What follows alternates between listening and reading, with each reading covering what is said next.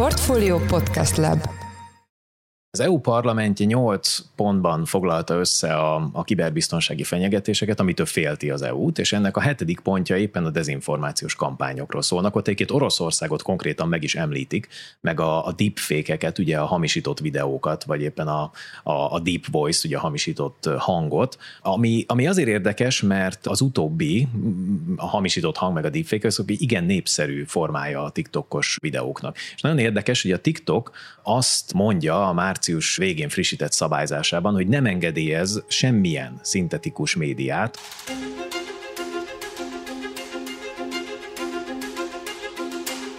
Sziasztok, ez a Portfólió szerdánként megjelenő heti podcastja, én Szász Péter vagyok. Az elmúlt hetekben felforrósodott a levegő a kínai TikTok videó megosztó körül, amelyet vélhetően senkinek sem kell bemutatni, aki ebben az évezredben született.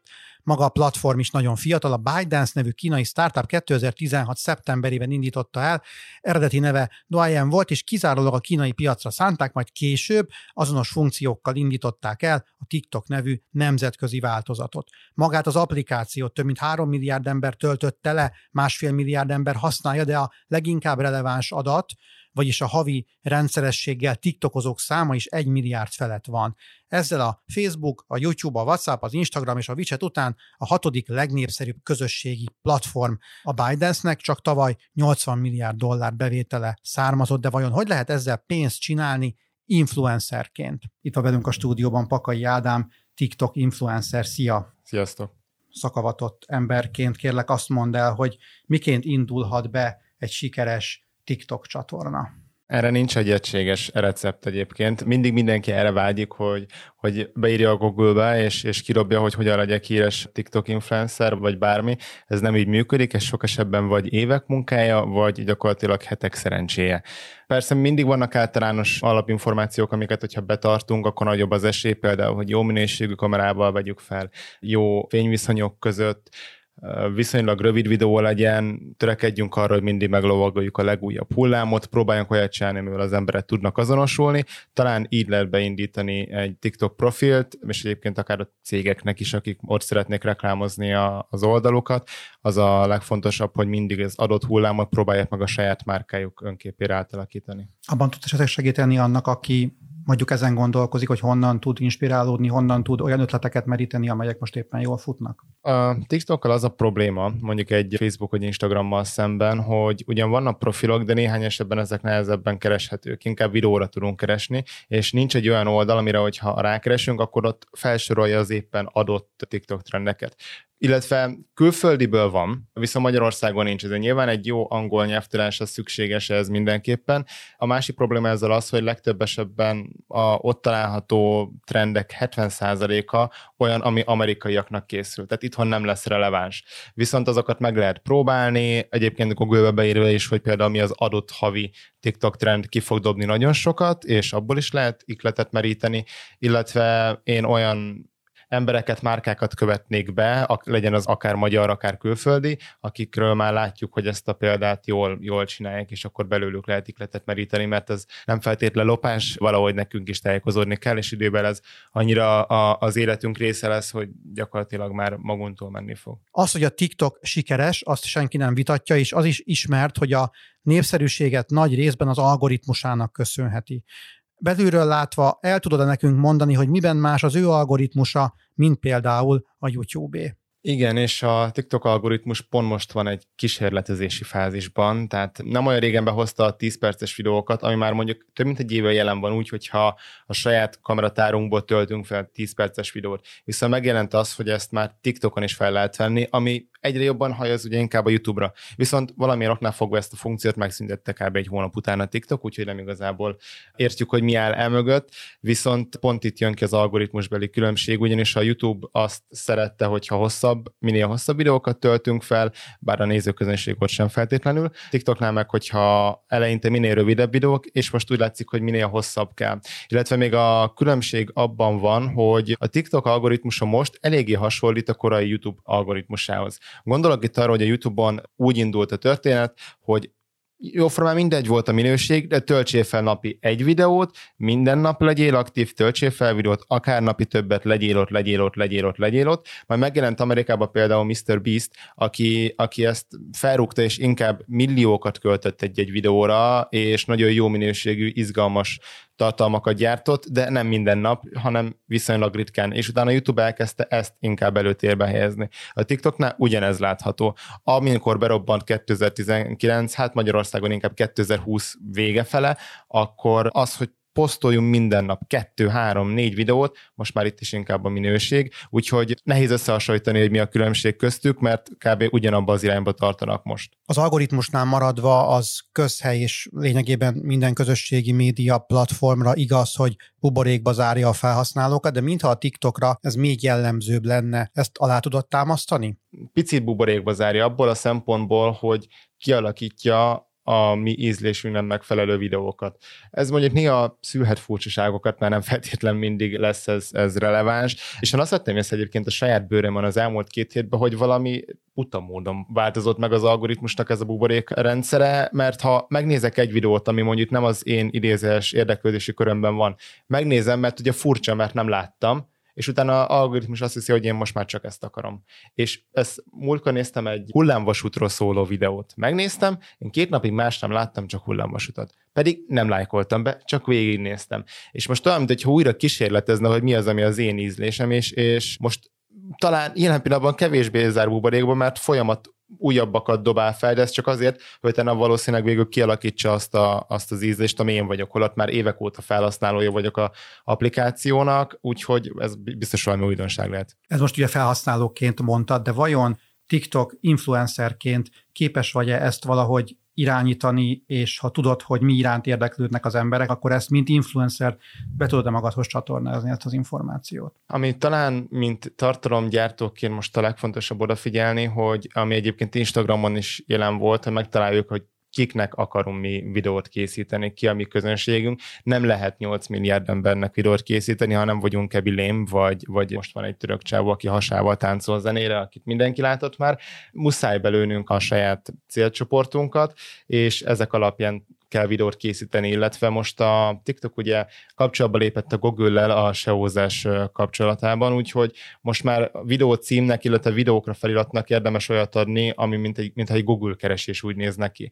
Tehát mint, mint egy cég vagy tartalomgyártó miután megtaláltuk, hogy kiknek akarunk tartalmat gyártani, utána sokkal egyszerűbb lesz, mert releváns hashtageket, leírásokat tudunk majd csatolni ehhez, és így tudjuk ezt kialakítani, hogy adott embereknek, akik buborékban élnek, és mondjuk ők csak a mentes vízről látnak tartalmat, akkor én a mentes vízről készítek tartalmat, mert mondjuk én ezt azt értékesítem, vagy az vagyok én, és ezáltal ugye így a seo tudom azt kontrollálni, hogy hozzákerüljön a videóm. Mennyire tudod azt alátámasztani, hogy a TikTok tényleg csak a fiatalok platformja, tehát aki a 2000-es évek után született, csak ő használja, és aki a 90-es években született, vagy akár még korábban, ő már gyakorlatilag esélytelen, hogy felhasználóként be tudjátok vonzani. Ezen jót nevettem, már csak azért is, mert 98-as vagyok, úgyhogy ez, ezzel valamilyen szinten megcáfoltam megcáfoltam. Nyilván nagyon a 2000-es évek derekán van, de nem, abszolút megcáfolnám. Tehát szerintem a 40-es, 50-es korosztály is, tehát most direkt nagyot ugrottam a 20-es korosztályról, hogy ők is abszolút jelen vannak, és sok esetben menőbbek is, mint akár a fiatalabb generáció.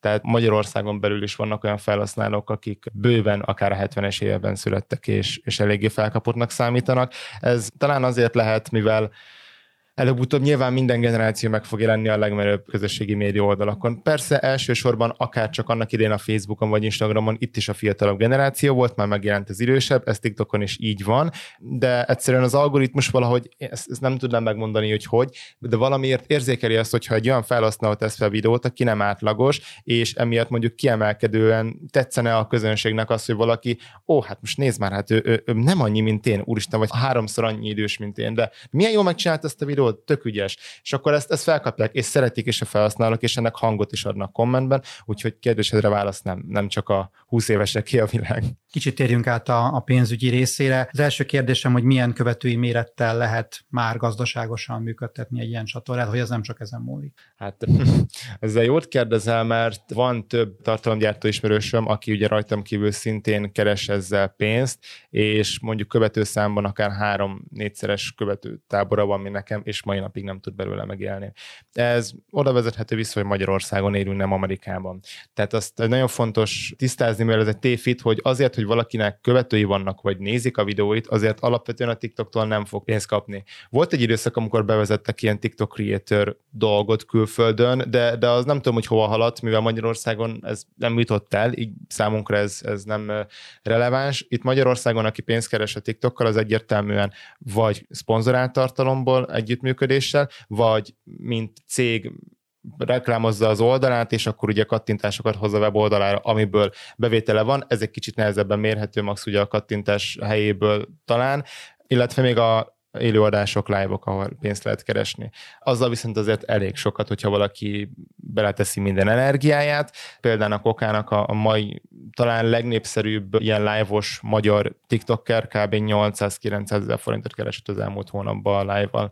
Erre tudsz példát mondani? Hogy lehet a live-val pénzt keresni? Ajándékokat küldenek a felhasználók. Tehát ez úgy néz ki, hogy 200 gyémánt, ugye mi aki live-vol, az ajándékot kap. Ez nem gyémánt forma, ez különböző, ilyen nem tudom, sapkap, fagyi, fényképező, stb. és ezeknek különböző értékei vannak, viszont a TikTok ezt átalakítja TikTok érmévé, amiből TikTok coin lesz. És azt hiszem 200 érme egy, egy dollár, vagy valahogy így jön ki az arány, és akkor ez a magyar felhasználó, a nevet nem szeretnék mondani, mert egy olyan ember, akit egyébként a TikTok közössége, mint tartalomgyártók nem szeret, Osvágy Zsolt szintén nem szereti például, pedig ő nem tiktokozik, mindegy sztori bezárva.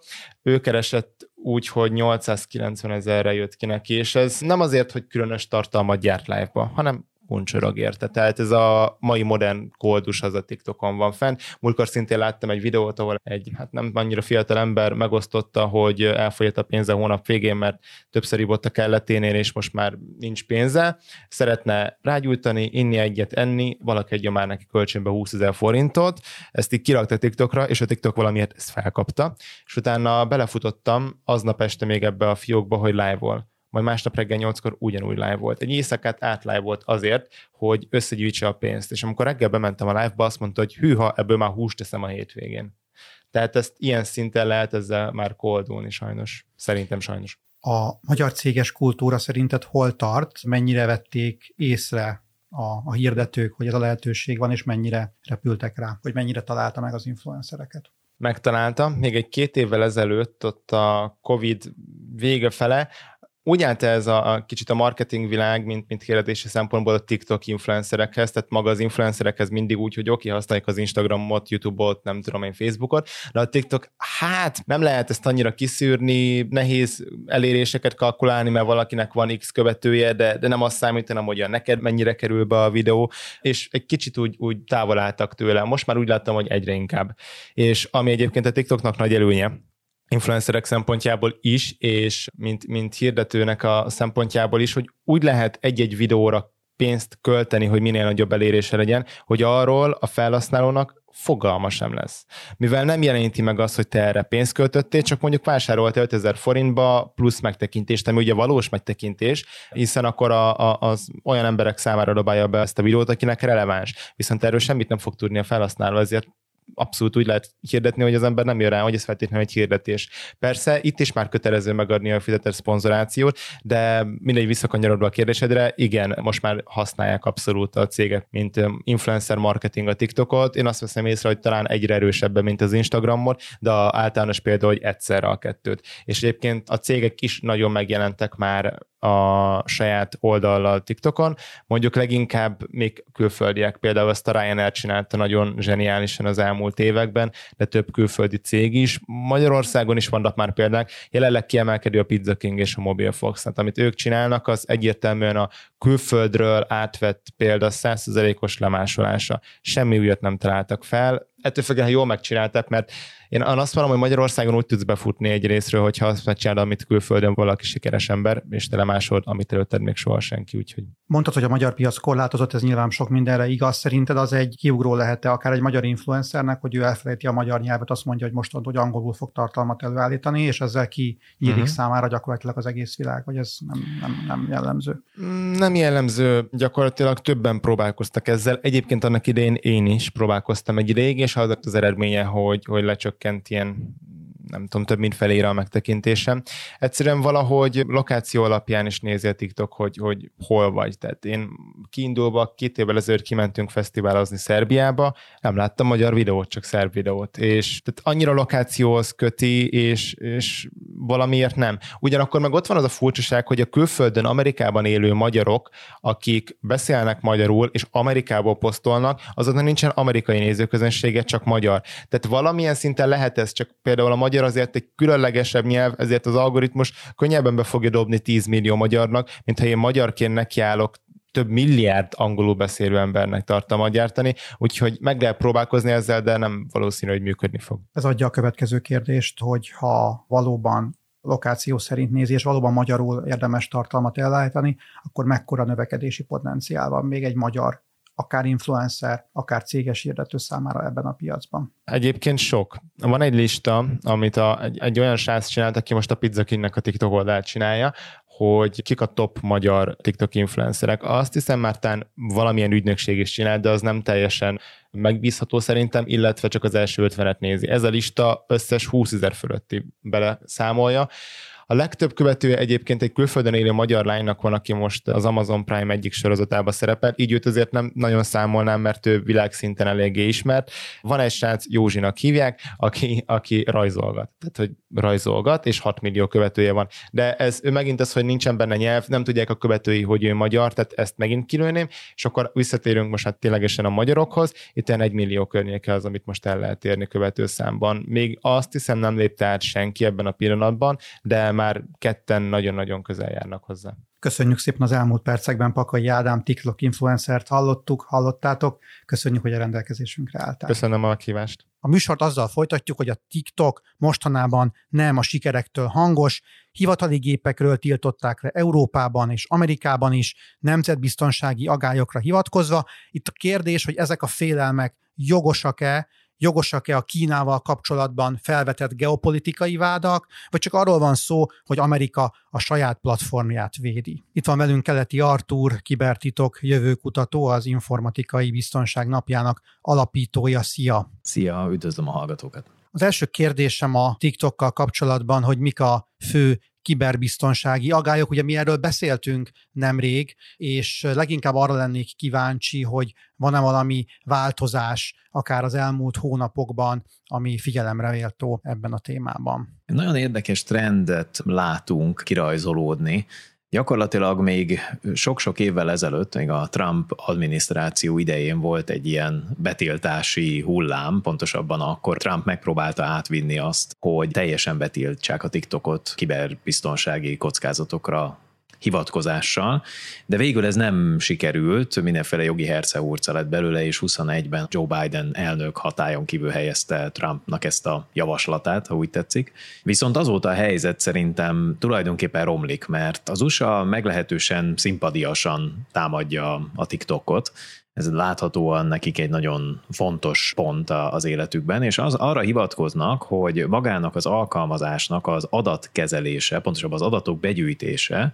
az egy csomó kérdést hagy maga után. Most ez azért érdekes, mert egyre több jelentés jelenik meg az elmúlt években arról, hogy a, a TikTok az mennyire veszélyes, vagy mennyire veszélyes lehet. Van olyan jelentés, ami konkrétan kilistázza azokat a, az adatformátumokat, fájlokat, mindenféle egyéb információkat, amelyeket a TikTok összegyűjt, és ez valóban nagyon, hát ha úgy tetszik, negatív szempontból impresszív, hiszen a, a naptár eseményektől kezdve a kontaktadatokon át, a, a külső tárolókhoz való hozzáférés, a hangfelvétel készítés, a, a fotók elé elérése, a lokációk, sőt az Android alkalmazás, alkalmazás kódjában még olyan információk is benne vannak, hogy az adott eszköznek ez az e-mail száma, a MAC adresse, MAC címe, tulajdonképpen ez a fizikai címe az eszköznek, vagy akár a, a hangpostának a száma, meg a GPS lokációk, meg ilyesmi. Csak az az érdekes, hogy miközben ettől persze elkezd a biztonsági szakértők hátán felállni a szőr, eközben vannak olyan elemzések is, például a Citizen Lebé, akik ugye a Pegazust is nagyon alapos elemezték, meg megtalálták, akik azt mondják, hogy tulajdonképpen nincsen nincsen olyan nagy különbség a, a között, az adatgyűjtés között, amit a TikTok végez, meg mondjuk más közösségi média alkalmazások, úgy a Facebook például, vagy, vagy egyebek. Tehát ők azt mondják, hogy, hogy miközben van persze különbség a TikTok és a Duayen között, ugye a Duayen az, az a TikToknak a, a szülője, a, a, gyakorlatilag belőle nőtte ki magát, a kínai testvére, de a Douyin létezett, és aztán a, a TikTokot egy ilyen Kínán kívüli verzióra fejlesztették, viszont a forráskódjuk, tehát az alapja, az megegyez, az, nem, meg, ebbe egyikből nőtt ki a másik, tehát vannak egyező részek a forráskódjában a Douyin-nek és a TikToknak, és azt mondja a Citizen Lab például a kutatásában, hogy a, a Douyin viszont azért mutat jeleket arra, hogy megcsinálható, vagy meg is tette azt Kína, hogy olyan külső cégekhez, szervezetekhez juttatja el ezeket a, az adatokat, mint amilyen mondjuk a Taobao, ugye az Alibabának az egyik leányvállalata, vagy éppenséggel a Xiaomi, meg más szervezetek, tehát elég nagy cégekhez jutnak el közvetlenül adatok, de mondjuk nem a TikTokból, hanem a Douyin-ből, csak ettől még az emberekben felmerülhet az, hogy ha egyszer ugyanaz közös kódbázison épült a két alkalmazás, és Kínának nyilván van motivációja arra, hogy adatokat gyűjtsen az Amerikai Egyesült Államokban, akkor könnyen előfordulhat, hogy erre, erre konkrétabb bizonyítékokat is lehet találni.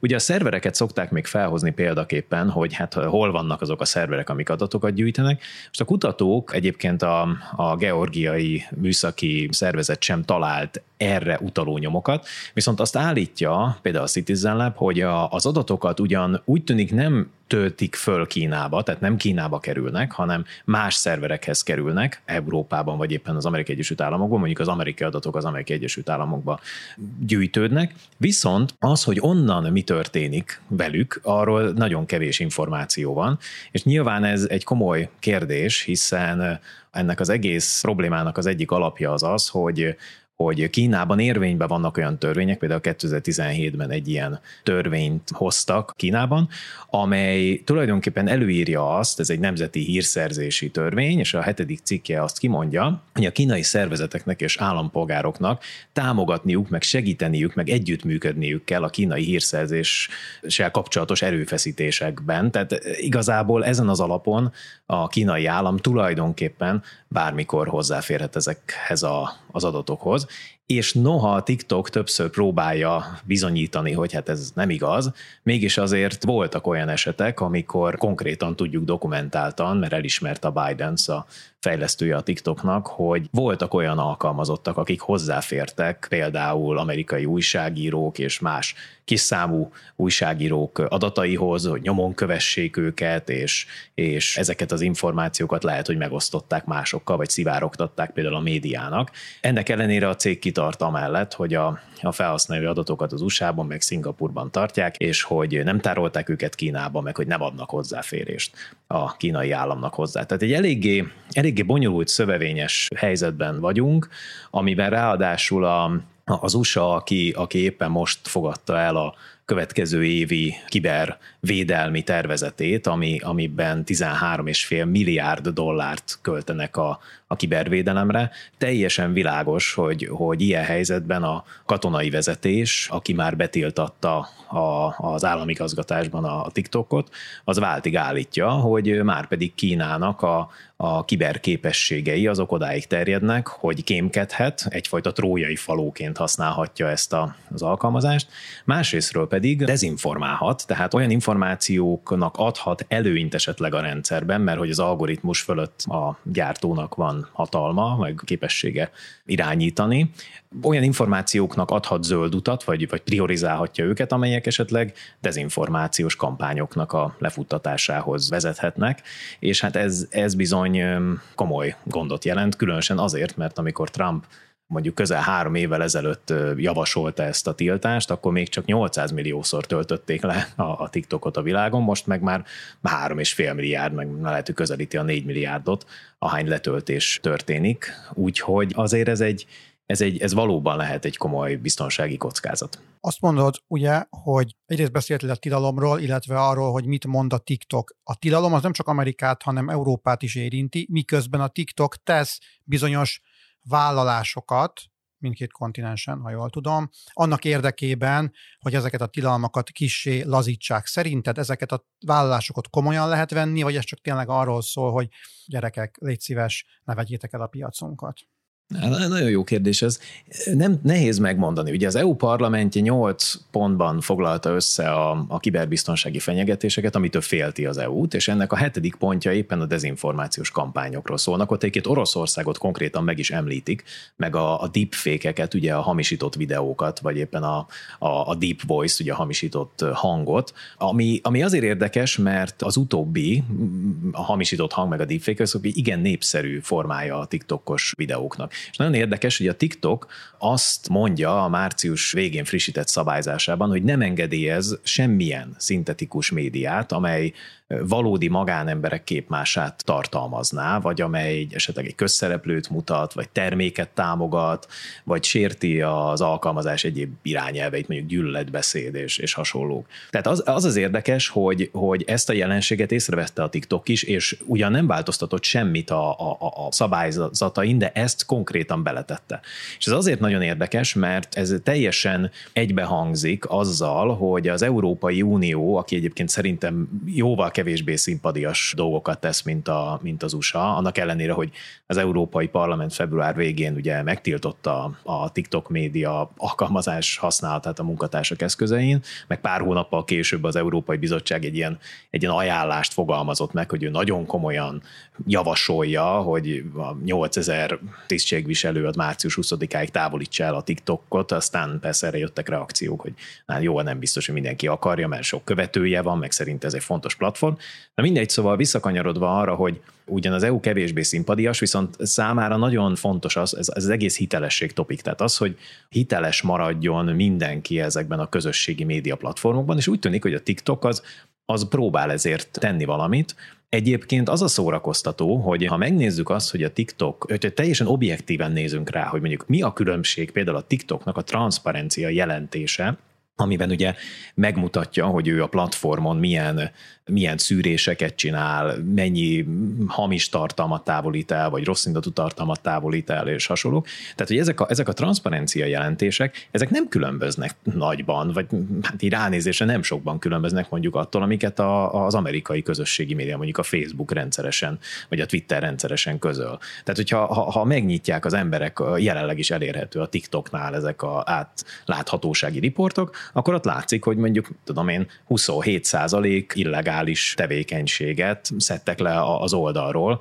vagy éppenséggel a, a gyermekek védelmében majdnem a harmadát távolították el a, a, a videóknak, miközben az az érdekes, hogy pont ilyenekkel vádolják folyamatosan a TikTokot, sőt, van is egy jelenleg aktív, ha jól tudom, bírósági eljárás Portugáliában, ahol 1,12 milliárd eurós kártérítésre perelik a TikTokot egy, egy civil szervezet, mert azt állítja, hogy a, gyakorlatilag nem tudják megfelelő módon garantálni, hogy a 13 év alatti felhasználók ne tudjanak regisztrálni a, a, a platformra, illetve hogy akik fölötte vannak gyermekek, azokat nem, nem, ne célozzák meg olyan tartalmakkal, amiket nem szeretnének megnézni, de a csehek is léptek, ugye talán márciusban ott az állami kiberbiztonsági felügyelet adott ki figyelmeztetést a TikTokra, tehát látszik, hogy itt azért érezhető, hogy aggódnak a felhasználók, a gyermekek, illetve a, a, a szavazók dezinformációja miatt a, a különböző vállalatok, szervezetek,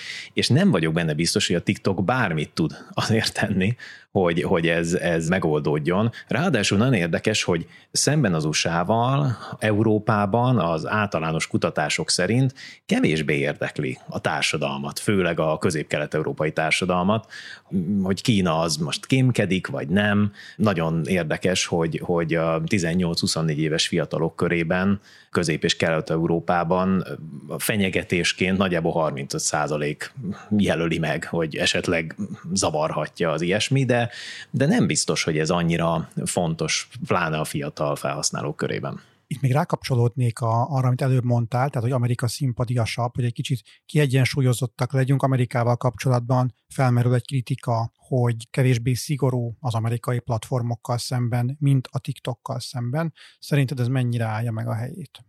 Hát szerintem ez igaz. Mondjuk úgy, hogy ha valami gond van ezekkel a platformokkal, akkor nem tiltják ki őket bizonyos helyekről, vagy, vagy nem kezdenek el harsányan kiabálni, hanem mondjuk szerveznek egy szenátusi meghallgatást, vagy egy bizottsági meghallgatást, akkor ott megjelenik a Mark Zuckerberg, vagy valaki, aki éppen a Twitter, és, és akkor beszélgetnek. Ott egy kicsit lehordják, hogy ezt nem szabad, meg azt nem szabad, akkor ő meg mondja, hogy hát a, a terrorizmus, meg a, meg a drogok, meg az embercsempészet, meg a nem tudom miért mindenféle küzdelmeket folytatnak, és akkor tulajdonképpen egy ilyen minden rendben szerű helyzettel ugye elbúcsúznak egymástól, van persze nyilván ennek egy ilyen adófizetési vonzata, hogy akkor meg esetleg valami kis bírság, ezt szerintem bekalkulálják. Az viszont biztos, hogy azért azt elismerhető, és ez mindig az Európára, mind az Amerikai Egyesült Államokra, hogy a jobb számon kérhetőség azért ott van.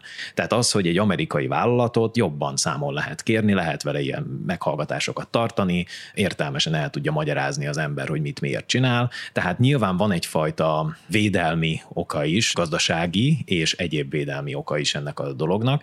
Itt azért megjegyezném azt, hogy az adatszuverenitás, ami, ami, ami egy szerintem egyre inkább fontos trend lesz mindenhol, Európában, Amerikában, világon mindenhol, az azért ez befolyásolhatja. Tehát nem vagyok benne biztos, hogy olyan hatalmas nagy bajt csinál azzal egy állam, vagy egy, egy szervezet, ha azt mondja, hogy hát én preferálom, vagy priorizálom azokat, akik megpróbálják megvédeni a saját állampolgárom adatait, vagy azokat az adatokat, amik itt keletkeztek, és ne adja Isten, a külföldiek adatait is jobban védik, és ezt jobban be tudják bizonyítani, és hajlandóak eljönni meghallgatásokra, és hajlandóak részt venni eljárásokban. Azért azt hiszem, hogy ez egy, ez egy érthető érv, és noha ez az adatszuverenitás, ez még egy viszonylag friss dolog, és abban se vagyok biztos, hogy mindig jó irányokban megy, ráadásul a mesterséges intelligencia most egy óriási lyukat tud ütni a közepébe, mert, mert ugye ezeket az adatokat, amiket most elemezgetünk a mesterséges intelligenciával, azokat mind küldjük a világba mindenféle szerverekre, és már vannak nagy botrányok belőle, hogy hol landolnak az értékes információk, de ezzel együtt egy fontos elv, ami, amit ha követ az USA, én ezért nem tudom őket vádolni, sem azért, hogy ha megpróbálja gazdasági szempontból megvédeni a, az érdekeltségeit. Na persze, ha ez becsomagolja egy miattatok csináljuk, kedves állampolgárok, mert biztonságban kell élnetek nevű csomagba, azért ez biztos, hogy nem elegáns. Előbb említetted, hogy Európában, de talán Amerikában is az embereket annyira nem izgatja, vagy nem aggasztja, hogy Kína esetleg kémkedhet. Szerinted, hogyha egy platformmal kapcsolatban is lehet az a TikTok felmerül, hogy nem biztos, hogy etikusan bánik az adatokkal, akkor az emberek esetleg jobban megismerik az adatvédelmi beállításokat, lehetőségeket, vagy azt gondolják, hogy ez is csak egy illúzió, hogy ők kézben tarthatják a saját adataikat, és inkább hagyják az egészet. Bár csak úgy lenne, hogy abban a pillanatban, amint mi kimondjuk a biztonságban, vagy bárki kimondja, hogy emberek az adataitokat esetleg valaki lenyúlhatja, vagy veszélyleselkedik rájuk, akkor hirtelen mindenki feleszmél, és elolvassa az adatvédelmi rendelkezéseket, és bekapcsolja a védelmet. Én több mint 27 éve foglalkozom kiberbiztonsággal, és az a tapasztalásom, hogy addig, amíg az emberek a saját bőrükön nem érzik személyesen, hogy van valami problémájuk, tehát hogy saját működésük során nem találnak okot arra, hogy bizalmatlanok legyenek egy platformmal szemben, mert az ő adatukat még így konkrétan nem nyúlták le, vagy nem érezték azt, hogy a valami rosszat tettek vele, addig nem annyira érdekli őket. Nekem ez a véleményem, és ha valamit hasznosnak találnak, már pedig azt tegyük hozzá, hogy a közösségi média az összes hibájával együtt nagyon hasznos, nagyon praktikus tud lenni. Persze tudjuk, mindennek van másik oldala, elviszi az időt, rossz dolgokra fókuszál. Ugye a TikTokról tudjuk, hogy gyakorlatilag ilyen kb. 5 százalék levegőt sem hagynak nekünk, tehát több mint 90 százalékát a perspektíva buborékunkba, a, a leprofilozott dolgainkkal töltik meg ezt a, ezt a több mint 90 és a maradék meg reklám. Tehát, hogy szinte semmi lehetőséget nem ad arra, hogy bővítsük a nézőpontunkat, a perspektívánkat, egyébként ez is egy komoly vád vele szemben. De ezzel együtt azt mondom, hogy ha az emberek hasznosnak találják a, a, a dolgot, akkor meggyőzik magukat arról, hogy ugyanaz ő adatát biztosan nem viszik el, és persze lehet, hogy, hogy, hogy ez kicsit a magyar preferenciának is köszönhető, de ugye az én radaromon azt látom, hogy sokkal többször hallok arról, hogy feltörik valakinek a Facebook meg Instagram fiókját, és emiatt megy a, általában a, a, a sírás, ahogy fogalmazhatok, a, a TikTok fiókokról azért ritkábban esik szó. Persze ez nyilván lehet egy generációs kérdés is, a fiatalok egy kicsit máshogy kezelik ezt a kérdést, nem ennyire érzékenyek erre az egész feltörés dologra, sokkal folyékonyabb az ő virtuális identitásuk, mint, a, mint az idősebb generációé, de ezzel együtt én szerintem talán kevésbé zavarja az embereket, viszont az adathalászat, akár a kiberpajzs program is, ami éppen Magyarországon fut, az fölhívja a figyelmet arra, hogy igenis az adatokkal fontos foglalkozni, és ezért is tartom fontosnak egyébként, hogy a hitelességet is föltegyük erre a listára, tehát hogyha valaki önazonos szeretne maradni, és azt szeretné, hogy az emberek tényleg azt gondolják róla, hogy ő van a másik oldalon egy adott TikTok account, vagy egy Facebook account mögött, akkor fontos foglalkozni a saját hitelességével, hogy be tudja bizonyítani, hogy ő tényleg az, akinek mondja magát, és erre szerintem komoly igény jelentkezik, nem véletlenül fogunk vele majd szeptemberben is foglalkozni az ITBN-en. Legyen úgy, köszönöm szépen. Keleti Artur kibertitok jövőkutatóval beszélgettük, aki egyébként az Informatikai Biztonság napjának alapítója. Köszönjük szépen, hogy a rendelkezésünkre álltál. Szia! Én is köszönöm, sziasztok! Ez volt már a Portfólió szerdánként megjelenő heti podcastje. Én Szász Péter voltam, új műsorral egy hét múlva jelentkezünk, addig is minden jót, sziasztok! Reklám következik.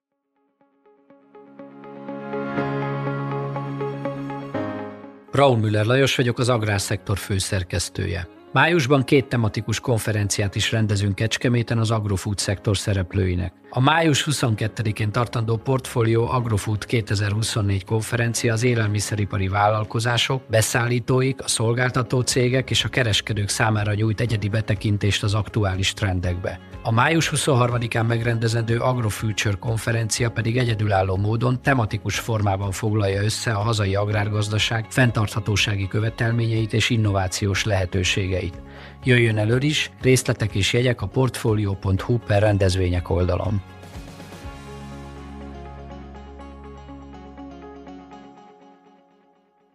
Reklámot hallottak.